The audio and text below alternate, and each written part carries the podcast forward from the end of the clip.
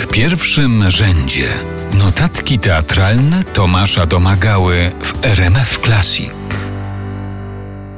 Pierwszy rzut oka wszystko wygląda na poukładane. Główny bohater sztuki Ludwik, przebywający na co dzień w szpitalu psychiatrycznym w Steinhof, powrócił właśnie do swojego domu, gdyż jego siostry, zwłaszcza starsza, uznały, że tak będzie lepiej dla niego i dla jego zdrowia. On wprawdzie twierdzi, że przybył tu tylko na zaledwie kilka dni, bo powrót do domu to dla niego śmierć, ale wiadomo, że chorzy opowiadają przecież różne rzeczy. Rodzeństwo albo Ritter den Vos, taki tytuł nosi tekst Bernharda w oryginale, skonstruowany jest znakomicie. Pierwszą jego część stanowi ekspozycja postaci sióstry i ich relacji z nieobecnym na scenie bratem, drugą fizyczne pojawienie się Ludwika, zakończone awanturą z pączkami, wreszcie część trzecią studium szaleństwa brata, zwieńczone słynną sceną z portretami. Krystian Lupa w swoim spektaklu nie kombinował. Skrócił jedynie po mistrzowsku tekst, usuwając te jego części, które zaciemniały logikę i harmonię narracji. W czym zatem tkwi genialność reżyserii Lupy? W aktorach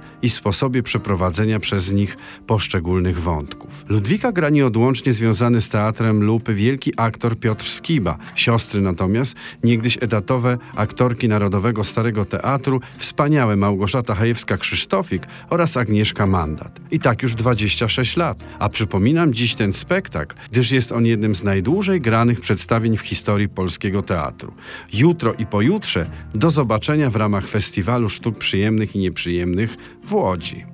Co ciekawe, dzisiaj w wyniku zderzenia się tego spektaklu z rzeczywistością 2023 roku, na plan pierwszy na pewno wysuwa się postać starszej siostry, która rzekomo w najlepszej wierze i dla dobra swojego brata chce go uszczęśliwić wspólnym, odziedziczonym po rodzicach i innych krewnych, obsesyjnie narzucanym porządkiem. Nie widzi jednak, że ów porządek jest winien wszystkiemu, co najgorsze w życiu Ludwika, spychając go w otchłań szaleństwa, a za chwilę i śmierci. Krystian Lupa jest mistrzem sceny.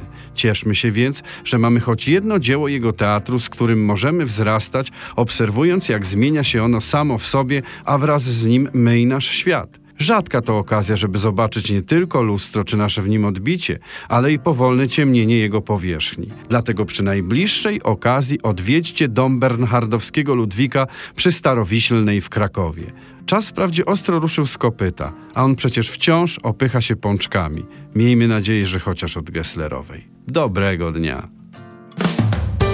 W pierwszym rzędzie notatki teatralne Tomasza Domagały w RMF Classic.